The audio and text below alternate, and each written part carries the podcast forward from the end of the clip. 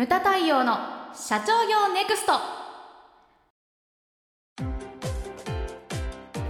はい。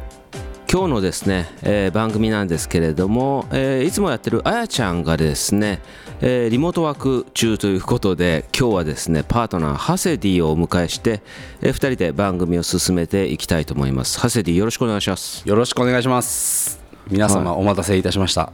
えー誰も待ってないと思う そうですか。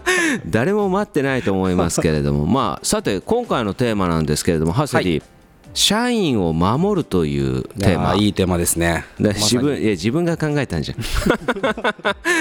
ん 社員を守るまあね世間はコロナ禍、コロナ禍なんていう言葉これ読めた？ハセディいや読めなかったんですね。コロナ渦かな。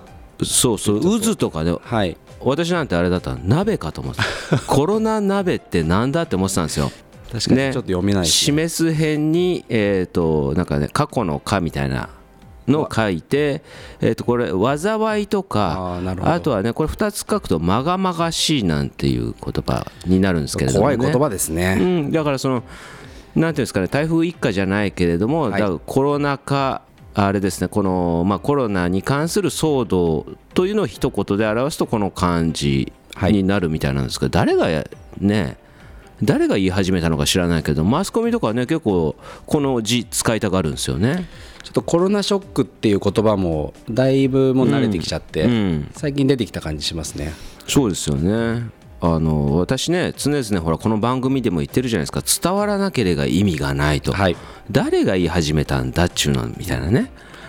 あとねカタカナねロックダウンとか。そうですね。なんか結構ね、はい。カタカナ使いすぎって言ってね、はい。あのそれも噂になってますけれども、カタカナなんかはあの小池百合子都知事が、うん、あの感染爆発重大局面でしたっけ？っそうそうそうてそう。いう言い方をしてましたけど。そう。だから集団感染とかさクラスターとかね、はい。あとはねあの都市封鎖とか全部日本語で言えるのになぜそれをわざわざカタカナで使うなんてね。ねそこら辺がちょっと小池さんね結構カタカナ大好きなんだよねあの人、結構使いたがりありますね。派なんですけれども。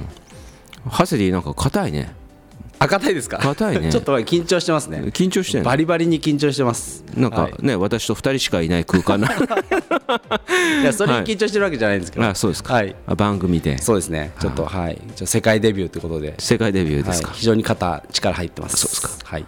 よろしくお願いします。よろしくお願いします。はい、でこのコロナ禍なんですけれども、はい。まあねリモートワークね、在宅勤務とかリモートワークっていうのはまああれなんですよね。在宅、まあ、自宅とは限らずに、ねいろんなところであのシェアオフィスとかも使ってそのオフィスじゃない場所でその働くことを総称こうリモートワークなんていうふうに言いますけれども。そうですね。テレワークみたいな言葉テレワーク。でも政府が要請してるのはまあね、在宅なんでね、まあはい。在宅でいいのかな、在宅勤務ができる会社と在宅勤務ができない会社っていうのは世の中にあるわけじゃないですか。どうしてもありますねそれは。うん。はい。だってねあのこのオフィスのすぐ目の前では建設工事ガタガタやってますけれども、はい。在宅勤務なんてできないですからねさすがになかなか難しいですよねそうでお客様もまあ今ねあの SNS が発達してるんで今日はもその出社しながら、あの私はちょっと車で来させていただいたんですけれどもあのメッセンジャーでやり取りをしてて、はい。でそこはネジの商社さんで在宅勤務ができないんですよね、うちはっていうことをやっぱりおっしゃられてました、でもそこでやはりその社長としてねそのできないって言ってしまうのは簡単だけれどもできるようにするにはどうしたらいいかって考えることが大切なんですよね。そうですね、うん。うん。そこの会社はねだから、えー、と4月5月は特別にん何日間かひ一人ずつこう休めるようにしたそうです。だから順繰りにこう回していくような。そうそうそう。必要ですよね、ね、だからその、ね、その社内でその集団感染とか発生させないたためにもやっぱり人数が少なくなるっていうのは、はい。やはり大切なことなんでね、うん。そこの会社はやっぱりそういうふうに工夫をされてるそうなんですよね。この収録も今ディスク分散してますよね。してますね、はい。だいぶこう距離を置いて、あのこの寒々しい空間でね 2人で3メーターぐらい距離を置いてマイクに向かって喋ってるんですけれど3も密を防ぐっていう何で。したっけ3密。3密。えっと密集？蜂蜜。蜂蜜？断蜜あと密室。何でしたっけ？もうグダグダじゃないですか。ハゼさん。すいません。密接とか密集とか、はい。そういうやつですよね、はいまあ、今回だから社員を守るっていうことなんですけれども、はい。その社長としてその、ね、何を守らなきゃいけないかって言ったらやはりその社員に対してそのお金の面とか、はい。それからその生命自体ねこう両方をですね保証しなくてはいけないということがあると思うんですよね。難しいですよねこれは本当にまあ、ちょっとねあのあまり政府批判というのはこういう番組ではしたくないんですけれども、はい。やはりあの、ね、ちょっとこう打つ手打つ手がこう私的に言わせていただくと1ヶ月ぐらい遅れてるのかなっていうふうに思うんですよね。はい。その今回のまあねあの緊急事態宣言もそうですけれども、はい。1ヶ月ぐらいちょっと遅いのかなと、2月の段階に出てたらもっとねあの防げたんじゃないのかなというふうには思うんですけれども、まあ、それを文句言っても仕方がないわけですよね。でもそうちょっと言わせてもらうとそのなんていうか国民の命を第一に考えてないのかなと経済優先っていうふうに僕はねその経営者としてちょっと思っちゃったところがありますね。はいうん、で、私もよくその番組の中であったり講演の中であったり言うんですけれどもその人がいたらねその経済っていうのはまた、ね、復活できることですよ。はいしかしながらその、ね、人の生命さらしてまでその、ね、経済を取る必要っていうのは僕はね、ななかったんじゃないのかなというふうに思うんですよね。だからそのそこら辺はまあ、アメリカの、ね、トランプさんの発言なんていうのは彼はもともと経営者ですからね、はい。だからその国民の第命を第一にっていうことを彼自身ね、おっしゃってましたし、だからそしたらアメリカの,、ね、その株価がドーンと上がるとかね、やはりそういうことをその言ってほしかったなとトップとしてね。はい。そういうふうにこう思うんですよね。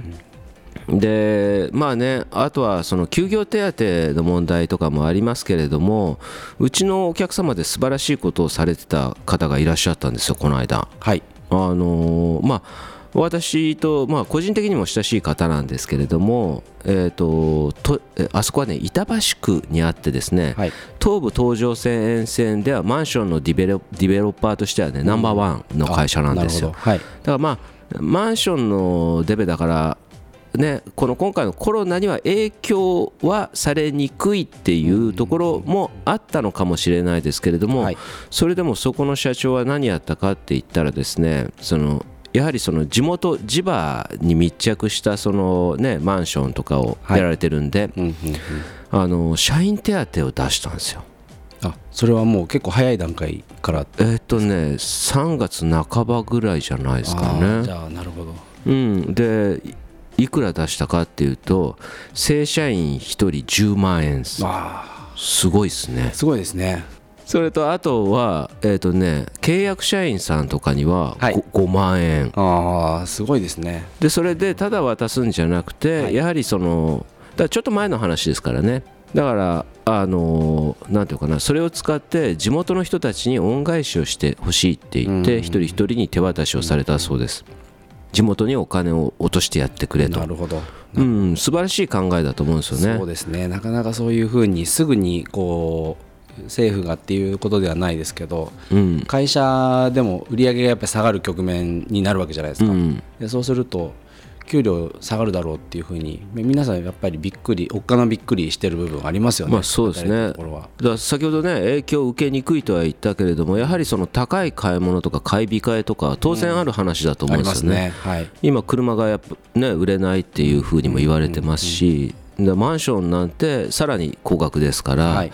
ね買い控えるっていうのはあるかもしれないですよね。なるほど。でその中でよくやられたなと。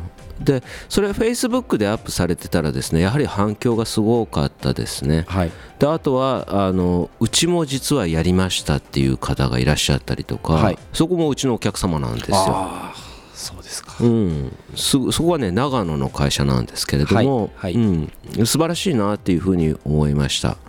でこれねあの私は思うんですけれどもその家族主義っっていう言葉があったじゃないですか、はい。でまあ、今でもありますけれども、この番組で前言ったかと思うんですけれどもその家族主義っていう言葉が今ちょっとねその誤解される、ね、局面に入ってきたっていうか我々のお客様ではいないんですけれどもあの家族主義という名のもとにねそのサービス残業を強いたりっていう会社がね、中にはそのあったがためにその最近の若い子たちはその家族主義っていう言葉に対してちょっと引くようなところがあったりというふうにね、うんすれ違いですよね、うん。思ってます、はい。でも昭和のね時代っていうのはそれがその美しい言葉だったんですよね、ああの NHK の朝の連ドラとかでもあるじゃないですか、はい。本当に創業したての頃ってどこの会社でもあると思うんですけれども、みんなで雑魚寝してねね。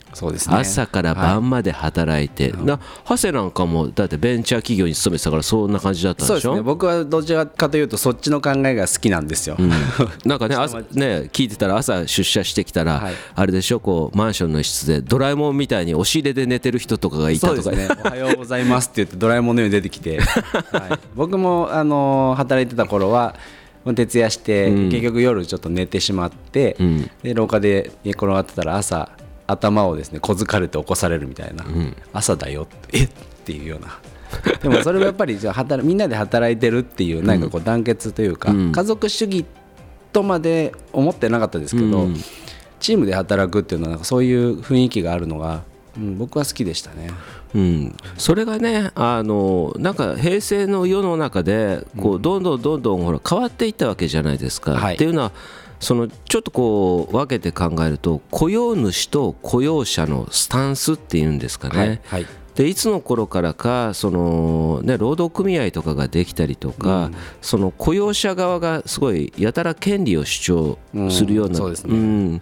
悪いことではないんですけれどもだからその雇用主と雇用者がいつの頃からか家族主義であったのがあの完全にビジネスライクなねはい。付き合いになったりとか、それがまあ寂しい部分もありますけれどもね、はい。それがこうなんか守られなくなってくるとやれブラックだなんだなんてね。難しいですよね、う本当に。ん、それがね、はい。今回のこういった騒動で私はちょっとアフターコロナを見据えて考えてると、はい。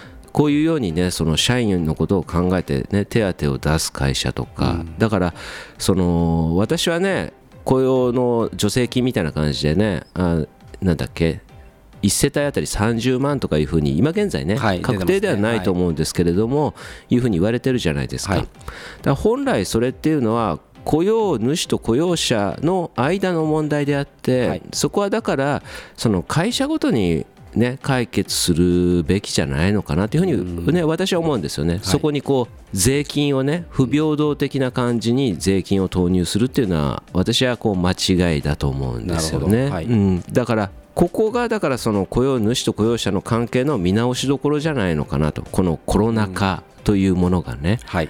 だからそこでこういうように本当の家族主義を貫いてる会社1円たりともね給料は、えー下げませんよというふうにやってる会社とこう分岐点になるんじゃないのかなと。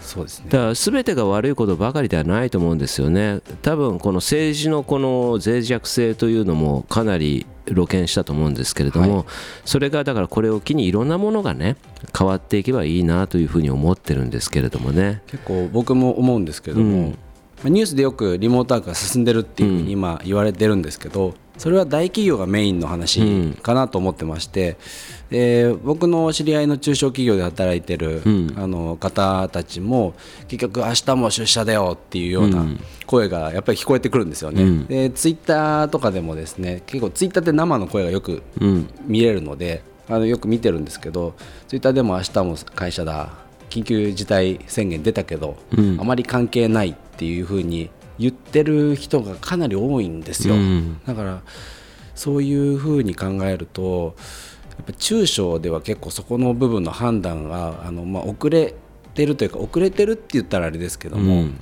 なかなか判断がトップがしづらい状況に今あるのかなっていう、うちはそうですね。あのねうちはねこうリモートワークもうこう反強制的にあの原則的に出社禁止よっていうようなスタンスでね、はい。やってますけれども今回収録ですから2人出てきてますけれども、あのうちはそうしてるんですけどねさっきね、これ収録してるのが1時午後1時スタート、はい。さっきお昼食べに出たんですよ、はいあまりの人の多さにちょっとびっくりしました。ああまだやっぱいますよね。ちょ ちょっと引きました。この人たち何やってんだろうと思って。え自分もそうなんだけどその人たちから見たら、うんうん。うん、ちょっとえ？っと思いましたね。なかなか浸透そんなすぐにで、うん。スイッチできてないんですよねスイ現実、うん。あとだからやっぱり問題的にはその管理はい。が難しいっていうのがねはい。それはうちの姉妹会社の方の印刷会社でもやっぱり人数多いし、もうそもそもほら営業マンを抱えてるから、はい。